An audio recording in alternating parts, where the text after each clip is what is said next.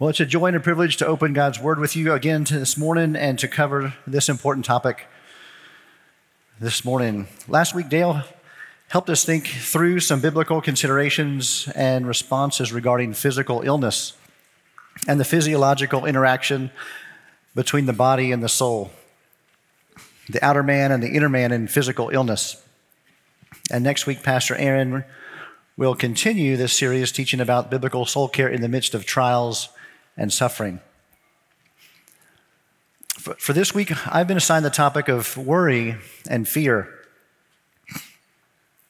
And much has been written on this topic. And so, what I intend to present to you this morning is just a subset of some of what could be said on this matter. Pray with me as we begin. Father, we love you and we love your word and we love your son, Jesus. Holy Spirit, minister to our hearts through your word and use our time this morning to reframe our understanding of worry and fear and further align our thinking to what you have revealed to us through your all sufficient word on the matter. Sanctify us as we seek to respond obediently. Amen. Well, we live in a post fall world, in a post Genesis 3 world, don't we? And we all know that. We all worry to some extent or other and we all have been afraid.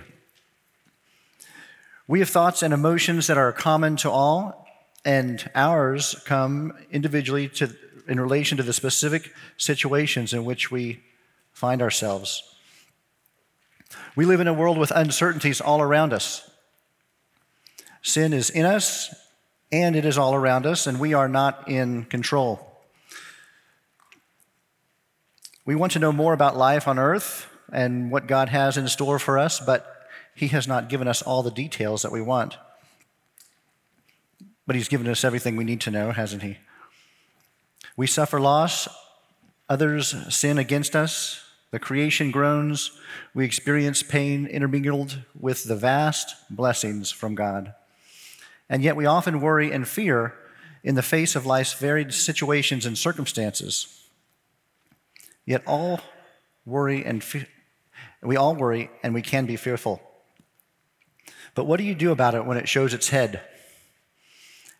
How ought we, believers in Christ, respond when worry and fear hits us? Worry and fear come on a range or a spectrum.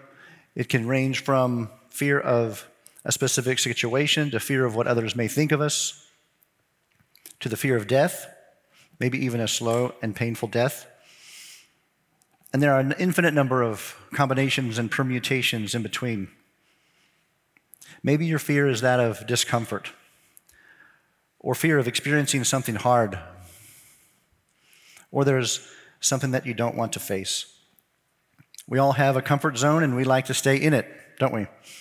It often takes a motivational speech to push us outside of our comfort zone, and that's usually done in the name of personal growth, as if personal growth were the ultimate goal.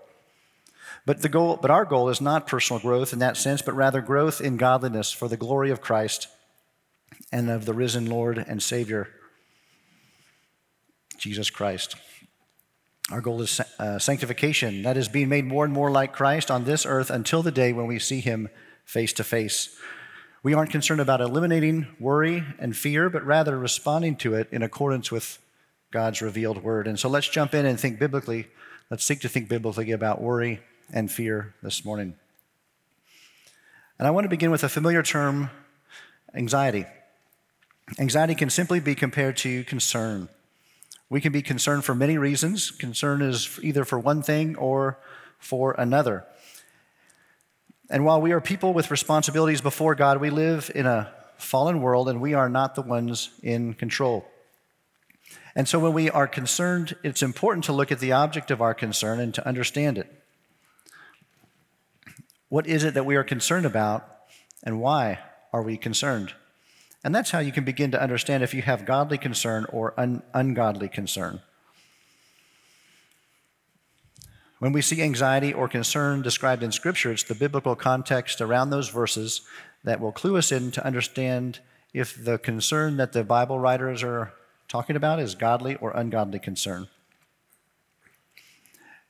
In the New Testament, the same Greek word has been translated in English as either care or concern or anxiety. Regarding godly concern, cares for the right things, or the uh, godly concern is care for the right things for the right reasons. It includes an ultimate trust in God's sovereign control and His faithfulness. Godly concern is what helps you live out your responsibilities before God. Godly concern focuses on the responsibilities of today, eternal goals, and other people. For example, Paul in 1 Corinthians 7 speaks of a single person being concerned about pleasing the Lord, whereas the married person must also be concerned about pleasing their spouse. God wants us to be concerned about what is true and helpful from His perspective. We can have godly concern and we can also have ungodly concern. Ungodly concern goes beyond reasonable concern and it involves worry about mere possibilities. One author says that anxiety usually involves worrying about what could possibly happen. Can you relate to that? When we experience concern that does not stay within the bounds of Scripture, we definitely feel a lack of peace and trust in those moments. We are not focused on what is true and helpful. When we are anxious, we are mostly concerned that something we want to happen will not happen, which means we're actually focused on the difficulties of the future, temporal things, and self. This ungodly concern or anxiety is synonymous with the term of worry. And first, we'll talk about what worry is not. Worry is not a proper concern and a proper care that causes you to attend to business in a responsible way. We see one example of a proper concern in 2 Corinthians 11 28. Paul is, after listing the extensive hardships that he endured in ministry, the beatings, the imprisonments, the lashes, and the shipwrecks, he includes that in addition, there is the daily pressure on me of concern for all the churches. So, despite or in the midst of repeated personal and painful hardships, he had concern for all the churches. Philippians 2:20 Paul speaks about Timothy that he has no one else of kindred spirit who will genuinely be concerned for the Philippians' welfare. Worry is also not planning the right way, which we see in James 4, where we understand that when we plan, we are to hold those plans loosely, fully entrusting them to God's will. We, could, we are to plan with a thoughtful consideration toward the future, should the Lord tarry, but ultimately submitting the plan to God's sovereign purposes. So, what is worry? Worry is an over anxious concern about the future. Grab your Bibles and turn with me to Matthew chapter 6 and verse 25.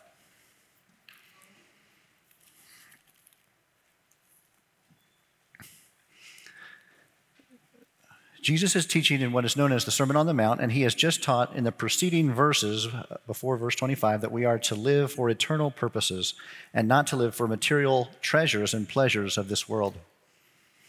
That We are to serve only God. The Greek word translated anxious in the ESV or worried in the NASB in Matthew 6:25 says that we are not to be anxious about what tomorrow may hold, but instead we are to focus on what we are called to do today. It says this in verse 25 Therefore, I tell you, do not be worried or anxious about your life as to what you will eat or what you will drink, nor of the body as to what you will put on. Is life not more than food, and the body more than clothing? Look at the birds of the air, that they do not sow, nor reap, nor gather into barns, and yet your father, heavenly Father feeds them. Are you not much, not worth much more than they? And who of you, by being worried, can add a single hour to his life? And why are you worried about clothing? Observe the, how the lilies of the field grow. They do not toil, nor do they spin. Yet I say to you, not even Solomon in all his glory clothed himself like one of these. But if God so clothes the grass of the field, which is alive today and tomorrow is thrown into the furnace, will he not much more clothe you, O you of little faith? Do not worry then, saying, What shall we eat? Or what shall we drink? Or what will we wear for clothing? For the Gentiles eagerly seek all these things, for your heavenly Father knows that you need all these things. Therefore, and then there's the put off command to not be anxious. There's the put off command to not be anxious about even the most basic needs of life. And the put on command comes in verse 33. But seek first his kingdom and his righteousness, and all these things will be added to you. So, above all, our priority ought to be living for Christ and trusting that God will provide for the most basic needs of the future. And then the conclusion in verse 34 says So do not worry about tomorrow, for tomorrow will care for itself. Each day has enough trouble of its own. So the culmination of this passage calls us to trust in God's promise that He will provide as we are seeking to live for Him. This focuses our efforts and our concerns to the matters of today that God has brought our way. It's a call to put Proverbs 3 5 to 8 into practice, which says, Trust in the Lord with all your heart and do not lean on your own understanding. In all your ways, acknowledge him, and he will make straight your paths. Be not wise in your own eyes. Fear Yahweh and turn away from evil. It will be healing to your flesh and refreshment to your bones. Next, you might wonder how do I know when I've begun to worry or crossed over into uh, from concern to worry? Well, concern becomes worry and therefore sin when our thoughts are focused on changing the future, trying to control outcomes. When our thoughts dominate how to so orchestrate events such that our desired outcome occurs. And the word there, I think a key word is dominate if that dominates our thinking. We do plan, but is it dominating your thinking? Thoughts are unproductive. When worry controls you instead of you controlling it, that's when it happens. You can't seem to take the next step, perhaps, or even decision making is extremely difficult or seems impossible. It may cause you to neglect clear responsibilities and current relationships because you devote the bulk of your brain power, of your thinking, of your time, which God has given us to be a steward of, we devote that bulk of our brain power to stewing over the matters that you want to control. It can damage your body physically. It can produce ulcers in the stomach, for example.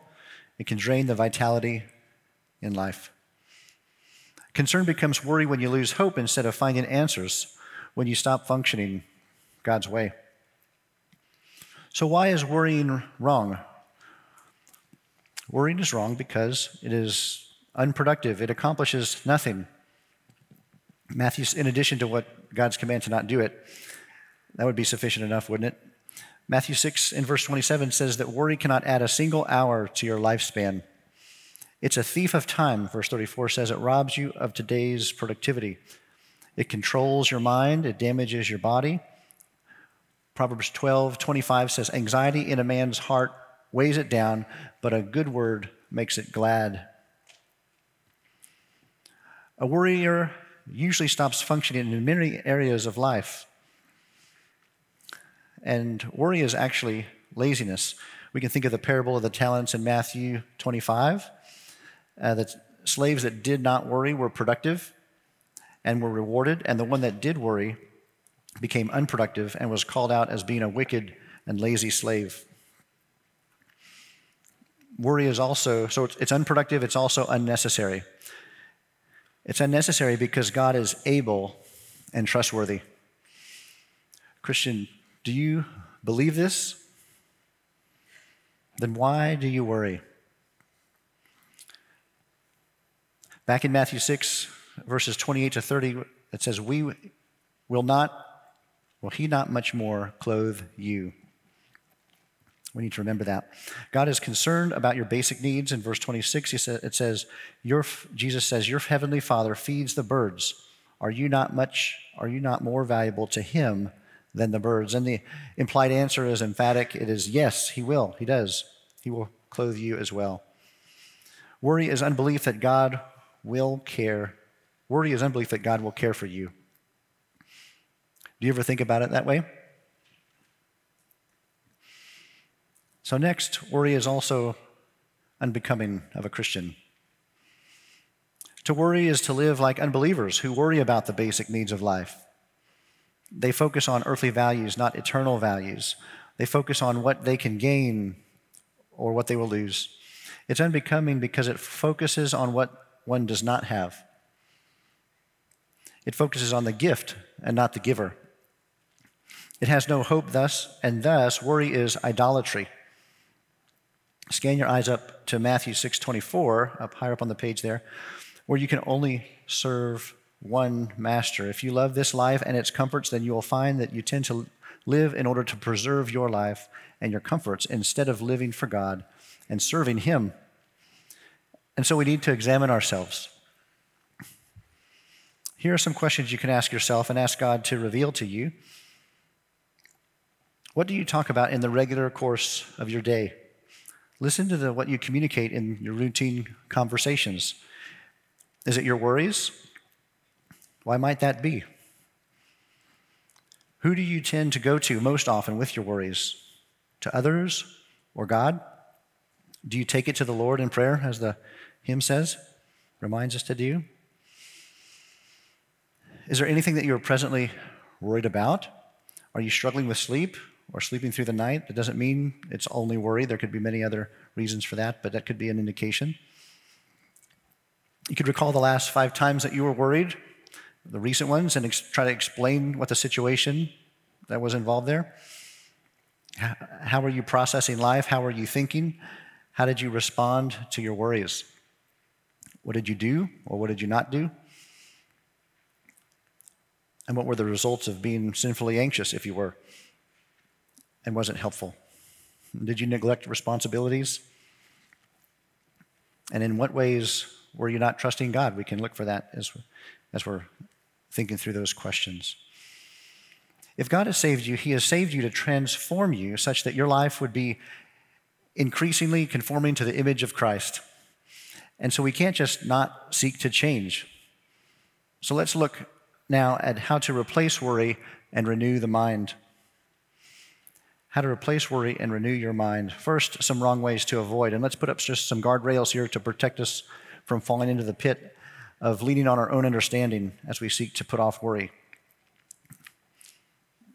One is don't try to minimize it. Don't try to minimize your worry. Avoid pious wishing that it will just go away with time. Avoid striving in your own efforts, thinking that I can handle this and I just need to change my responses and my thinking on my own, all while living, leaving God out of the equation. So don't live life like that as a fool by omitting God from the picture. That's what a fool does, one, one who seeks to live life apart from God as if God was not involved in his life. Don't lose yourself in activity, thinking that if I can just keep myself busy, then I won't worry. We can beware of the wrong kind of praying as well, where you might ascribe your worry as if it were a demon and from which you need to be delivered. Praying, Lord, take this demon of fear and anxiety away from me, deliver me now. Anxiety, ungodly worry, is, and fear are sins that come from within our hearts. They're not demons, plus, Christians can't be possessed by demons. Avoid simply talking about it, thinking that I will feel better if I can just have a cathartic discussion with a friend or a counselor. That, that's talk, talk therapy, just looking for um, mental relief or psychological relief. If you talk, you might feel better to, uh, and find some sort of short term um, betterment in your, the way you feel when your friend commiserates with you and gets down in the mud and wallows around because then you realize he's just like you or maybe he's even worse than you. And all of a sudden you don't feel so bad. Instead, go to God in prayer and speak to the one who knows your every care and desire before you even say it. And pour out your heart to Him and seek refuge and strength in Jesus Christ, your Savior and Lord. And that's where we're going next. We want to deal with our worry God's way. We looked at Matthew 6 already. Seek first the, God's kingdom and his righteousness as the priority in your life, even over and especially over what we consider the most basic needs of life for, of, that would be concerned about for the future food, water, protection from the elements through clothing. Christians ultimately are to live for God first, and then all these things will be added to you. We know we're to renew the mind, we're to take every thought captive, and so what is God's way for doing this? Philippians 4, verses 4 through 9 is a wonderful passage. And grab your Bibles and turn over there to Philippians 4 with me.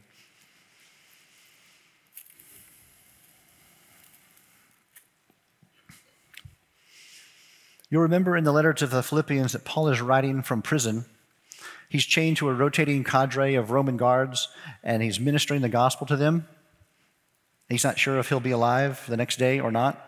And he has not gone internal, thinking only of his own interests, but rather he's writing the letter of, to the Philippians, to us.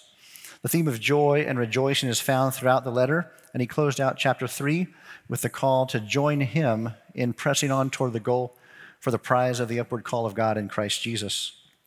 And then reminded us in verse 20 that our citizenship is in heaven and from it we await a Savior, the Lord Jesus Christ, who will transform our lowly body to be like his glorious body. In 4, chapter 4, verse 1, Paul refreshes them with his love and his longing to see them. He exhorts them to stand firm in the Lord. He addresses conflict between two dear ladies in the church. And then in verses 4 through 9 is a wonderful passage that charts the path that we are to follow when we are tempted to worry and to be anxious. Thinking back to Ephesians 4, we can Remember the call to put off the old self, to be renewed in the spirit of your mind, and to put on the new self. This passage in Philippians 4, in Philippians 4 helps us to know how it is that we are to renew our mind. As we read this, I want you to see a right awareness, a right praying, a right kind of thinking, and a right practice. And I'm going to go, I'm not going to go uh, in verses uh, 10 to 13, but in those verses, we'll see Paul living out these things in his own personal example, in his own life. So read along with me. Verses, uh, verse 4. And this is the right awareness here. Rejoice in the Lord always. Again, I will say rejoice. Let your gentle spirit be known to all men. The Lord is near. We can always rejoice in the Lord when we remember that the Lord is near and that he cares. Next verses 6 and 7. This is the right praying. Be anxious for nothing, but in everything, by prayer and supplication with thanksgiving, let your requests be made known to God. This is the double command to not be anxious, but to go to God with your petitions and your pleas.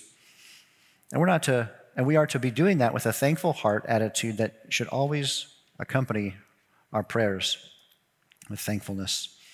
And when you do, the result will be in verse 7 that the peace of God, which surpasses all comprehension, will guard your hearts and your minds in Christ Jesus. So recognize and confess worry is sin. Thank God for his goal and purposes in trials, and make specific requests then in accordance with God's will. And a right kind of praying will lead to what we are to put on and to replace worry, which is a right kind of thinking or dwelling. And let's look at verse 8. Finally, brethren, whatever is true, whatever is honorable, whatever is right, whatever is pure, whatever is lovely, whatever is of good repute, if there is any excellence, and if anything worthy of praise, dwell on these things. Remind yourself of God's bounteous provision, also the certainties and promises that God has revealed in Scripture, such as the certain future, imminent return of Christ. We can dwell on that. Write them down maybe on paper so that you can see them. Read them in your Bible and meditate on them and think on them. This can help you to lift your eyes off your fear and put them on the good God who is God of everything honorable, right, pure, lovely, and worthy of praise, and the God who always keeps his promises. Next, the right practice. There is more to put on to replace worry. Um, don't seek to merely stop worrying as if that were the goal. No, no. We want to be holy and to live rightly. If you don't replace worry with the right attitudes and actions, then our, your repentance is not complete. Remember from before that repentance is a change of mind so complete that it results in a change of direction. And we must also put on righteousness. So let's look at verse 9. The things that you have learned and received and heard and seen in me, practice these things, and the God of peace will be with you. We are to practice these things. Redirect your faith in self and other people to rather faith in God, and let's seek to put on and do the things that, the right things that we need to be doing. Putting on a right awareness, a right praying, a right thinking, and a right practice renews our mind, and it helps us to put off worry because renewing our mind Reminding ourselves what we know to be true about God and His promises is a key component of sanctification and of changing God's way. Next, let's look at fear. Fear is something that we have that we all have experienced. It spans the gamut of real and imagined fears, of temporal effects and eternal effects. We have healthy fears that keep our hands and clothing away from a spinning PTO shaft on farm equipment and that keeps us from jumping into the tiger's cage at the zoo, right? We, we can have a reverent fear of God when we think deliberately about the reality that we will face God, our judge, at our certain future death or Christ's return, whichever comes first. We have fears, and sometimes it seems that we even have a sixth sense to be able to detect what if or the worst case scenarios that could come to pass, which threaten our comforts, our ease of life, or our plans for the day. Earlier, I read a quote that said, Anxiety usually involves worrying about what could possibly happen. And the rest of the quote continues and says that fear, and this is talking about ungodly fear, fear goes a step further and is more convinced that what is dreaded will really happen. More convinced that what is dreaded will really happen. And all fears can really be boiled down also to being godly or ungodly. But let's first try to think rightly about godly fear. Grab your Bibles and turn over to Psalm 112. Psalm 112.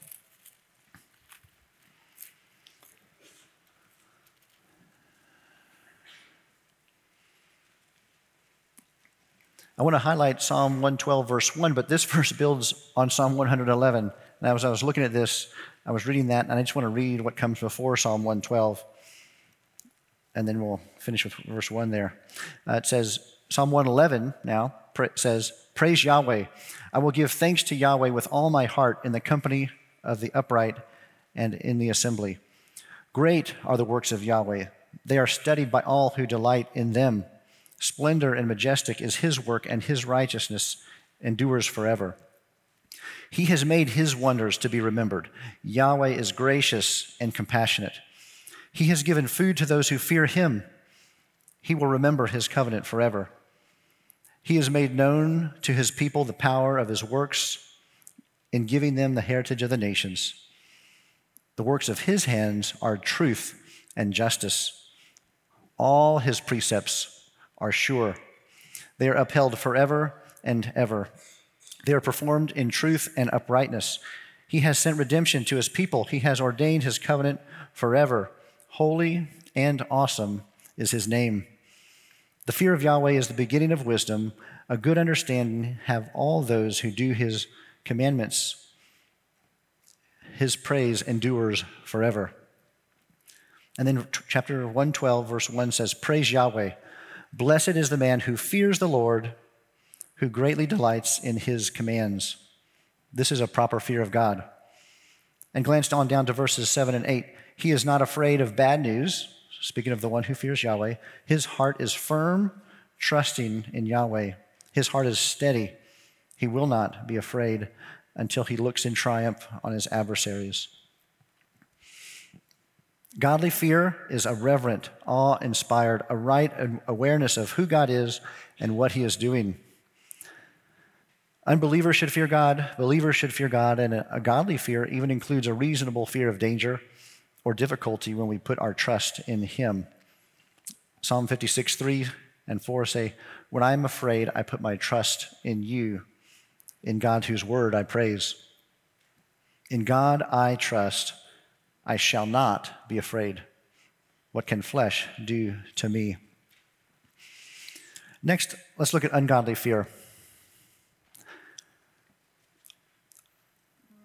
Psalm 115:11 says that you who fear Yahweh trust in Yahweh, he is their help and their shield.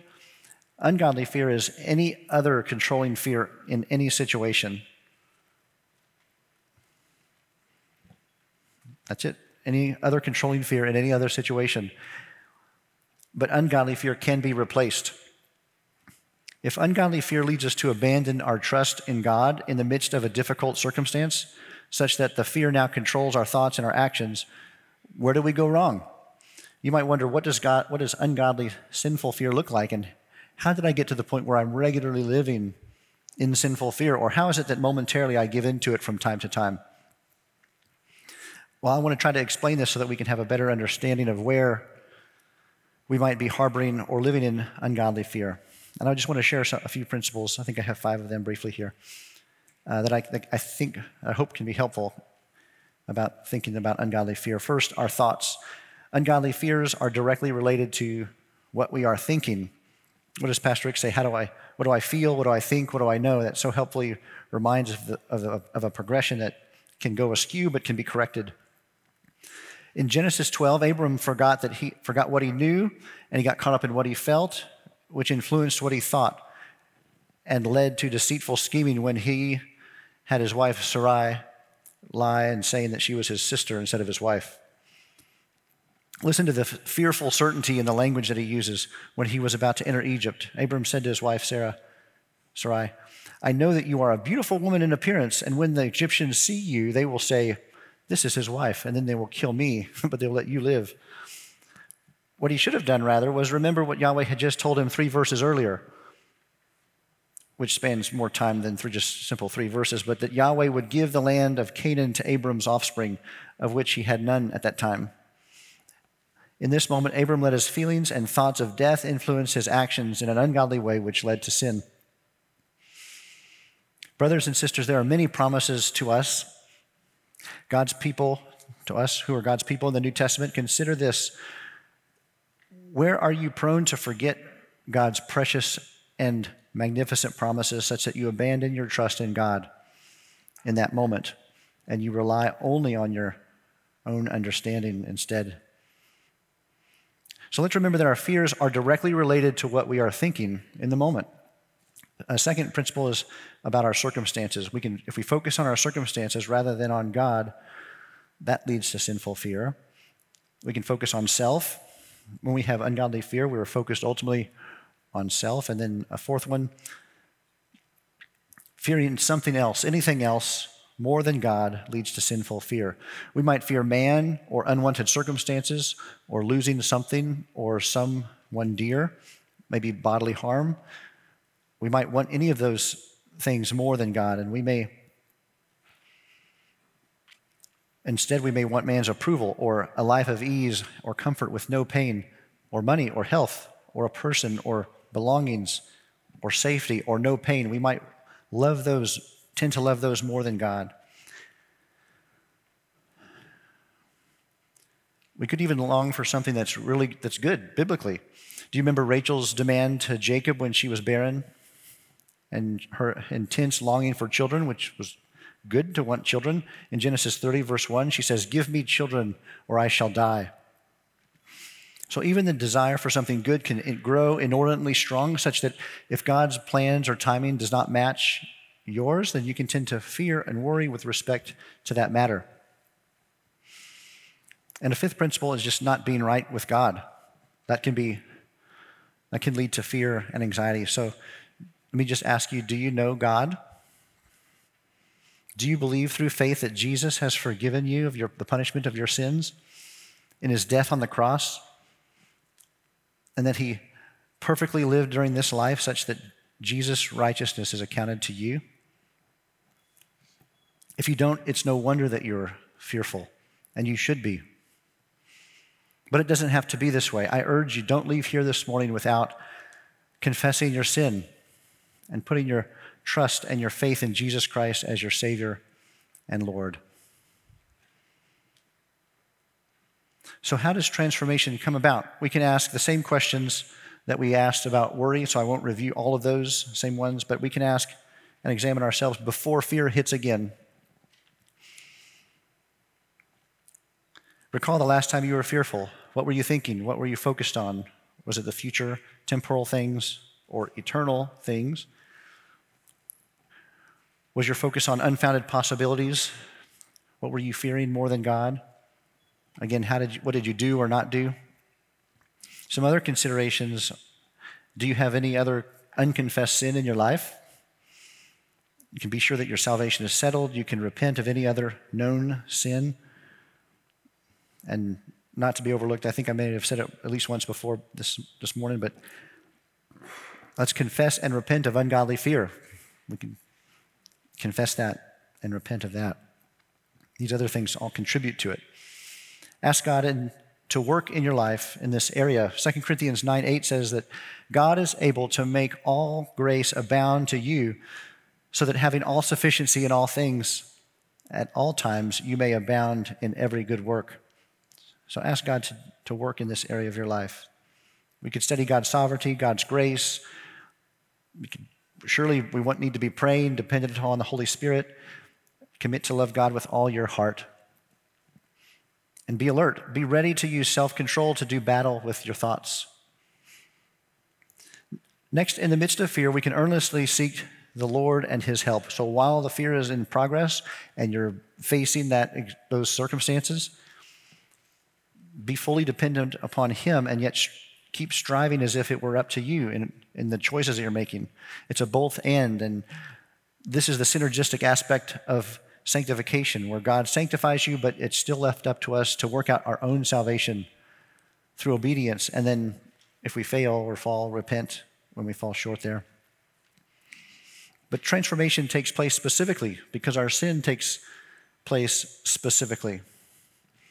And this is really critical. So seek to put off being sinfully fearful by answering, What am I fearing more than God? That'll help to identify what it is that we're being fearful of. And this is, we can see, this is still again in the midst of fear, seek to put on trust and responsibility and love. Focus most on God and His promises.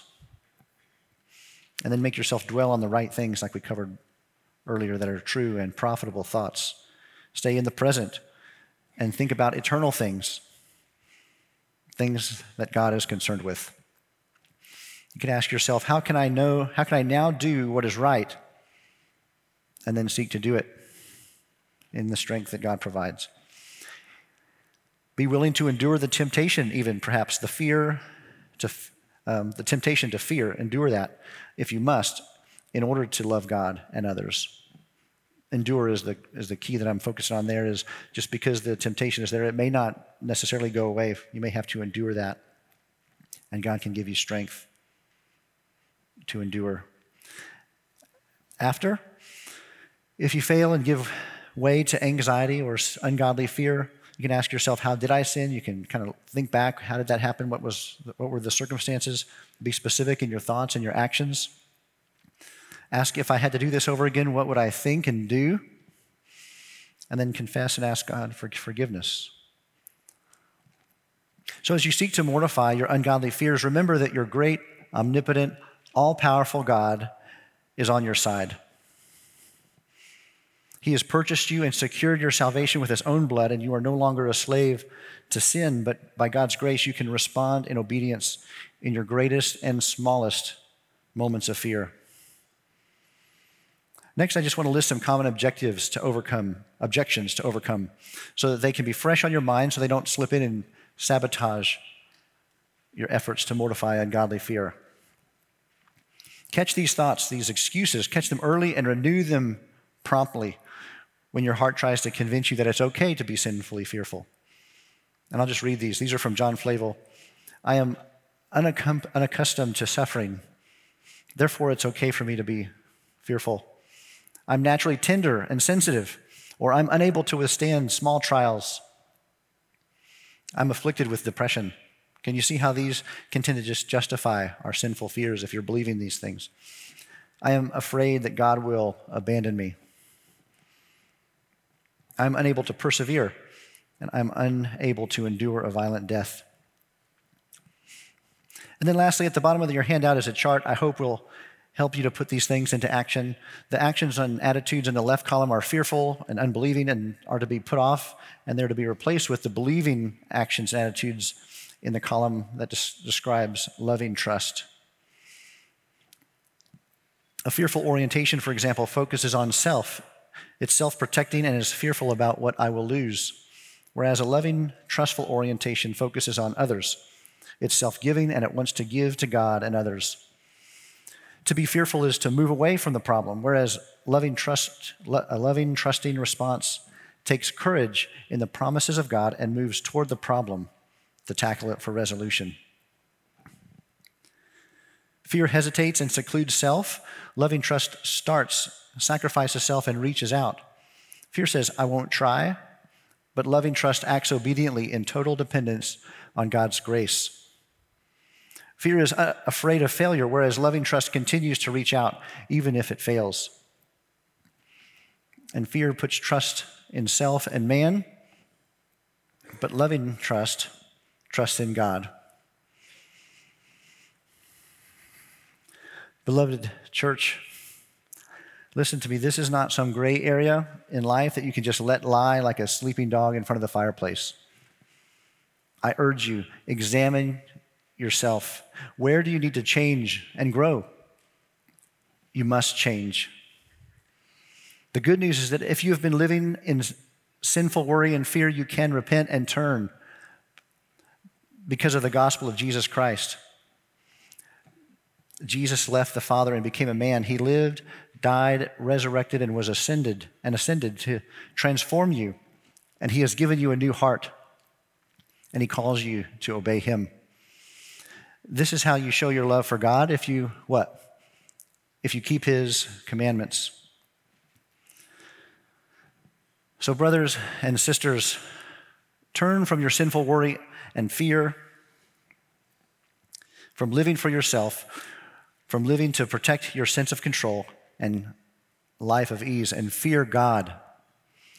Put your full trust in the sovereign God who is in absolute control, who is absolutely good, who is holy, unchanging, and who has called you out of darkness and into his marvelous light. Stop worrying about the future and hedging yourself in because you believe that the worst case scenario will happen. Instead, take up the responsibilities that God has given you to do today and live for Him.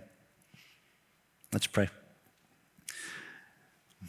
Now, as we go from here, Father, God of grace and mercy, by your Spirit working through your word, cause us to grow through, not just to go through, the difficulties of this life where we find ourselves tempted to sinful worry and fear. And if anyone here does not have saving faith, I pray that you would save them, grant them repentance, and give them faith to believe in Jesus Christ as their Lord and Savior. And may you do all this in us for your own praise and glory. Amen.